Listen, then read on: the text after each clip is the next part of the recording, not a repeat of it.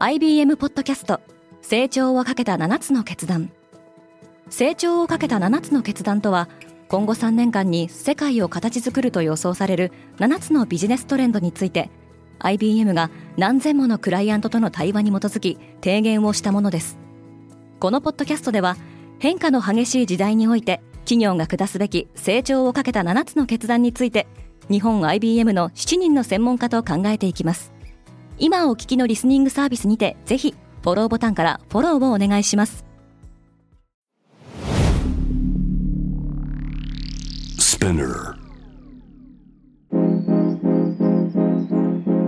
Good morning, ケリーアンです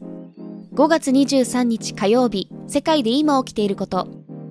EU 欧州連合が定めたデータ保護規則に対しメタの違反が問題視されています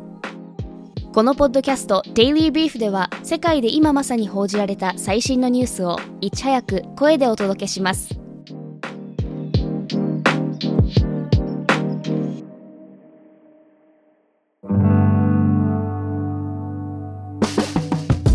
メタ GDPR 違反で過去最高額の罰金。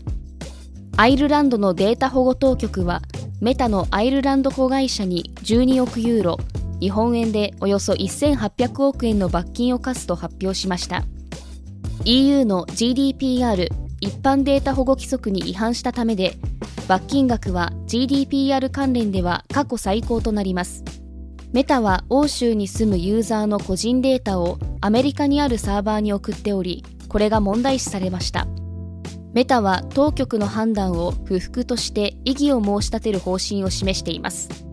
メタは過去にも GDPR 違反を犯しておりこれまでの罰金額は総額で25億ユーロに上ります。サウジアラビア初の女性宇宙飛行士が ISS に到着。21日にアメリカ・フロリダ州のケネディ宇宙センターから打ち上げられたスペース X のファルコン9ロケットが無事 ISS 国際宇宙ステーションとのドッキングに成功しました。サウジアラビア初の女性宇宙飛行士として ISS にたどり着いたラヤーナ・バルナウィンは地球を離れる前の記者会見においてサウジ初の女性宇宙飛行士であることは大きな喜びであり名誉だと語っています。サウジでは女性の社会進出の推進が叫ばれており2018年にようやく女性の自動車運転が解禁されました。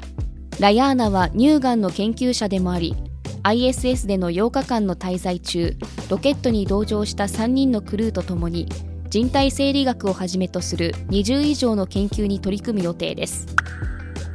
アンハイザーは最高評価を失った。アメリカのビール大手アンハイザー・ブッシュは主力ビールバドライトのプロモーションにトランスジェンダー俳優のディラン・マルバニーを起用したことで一部の消費者から不買運動を起こされていましたがこの際の対応が不適切だったとして LGBTQ 擁護団体のヒューマン・ライツ・キャンペーンは同社に与えていた働きやすい職場の最高評価を取り消しました。アンハイザーは不買運動の後も LGBTQ に寄り添う声明を出していましたがその後マーケティング担当者2人が休暇を取ったと発表していました。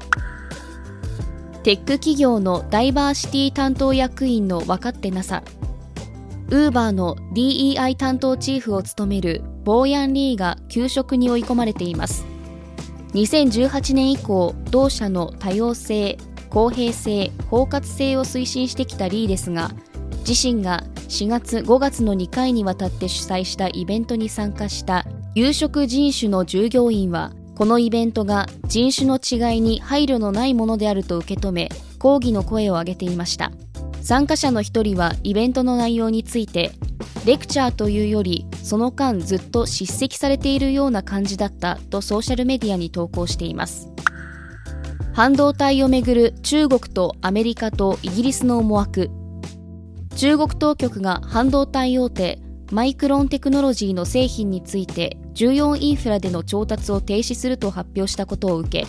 同社の CEO サンジェイ・メロートランは22日同社の広島工場で会見を行い今回の決定を精査し次のステップを検討していると述べました。ただしアメリカ市場で同社株は下落しています。アメリカではバイデン政権がファーウェイに対する輸出を全面的に禁止する措置を検討していると報道されています。一方でイギリス首相のリシ・スナクは自国の半導体産業に対する支援戦略を発表しましたが今後10年間でおよそ12億4000万円という小さな金額に対し落胆の声が上がっています。18歳になりたい男が息子と血液を交換した。テック起業家のブライアン・ジョンソンは現在45歳ですが自身の体の老化を抑え18歳並みに若返るために年間200万ドルを費やす計画です。ブループリントと名付けられたこのアンチエイジングプロジェクトでジョンソンはビーガンな食生活や適度な運動と睡眠といった厳しいガイドラインに沿った生活を送ることに加えて多数の医療的処置や検査も受けています。そんな中ブルームバーグはジョンソンがこのほど17歳の息子から1リットルの血液の提供を受けそれを分解して得られた結晶を自分の体に戻したと報じました。記事ではこの処置がエビデンスがなく比較的危険なものだと警告する専門家のコメントも紹介しています今世界で起きているニュースをいち早く受け取りたい方はデイリーブリーフをぜひ Spotify Apple Podcast、Amazon Music などでフォローしてくださいね。リスナーの皆様の応援により、Daily Brief は徐々に魅力的なコンテンツにアップグレードしています。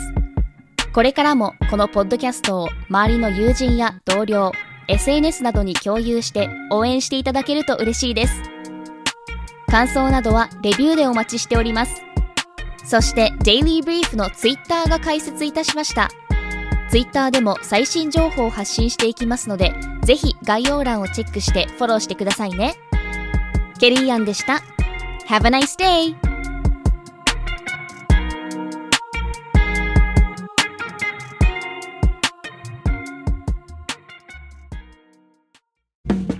リスナーの皆様より多くのリクエストをいただいている話題のニュースを深掘りしたエピソードを週末の有料版で配信中です。今なら1ヶ月無料トライアルを実施中。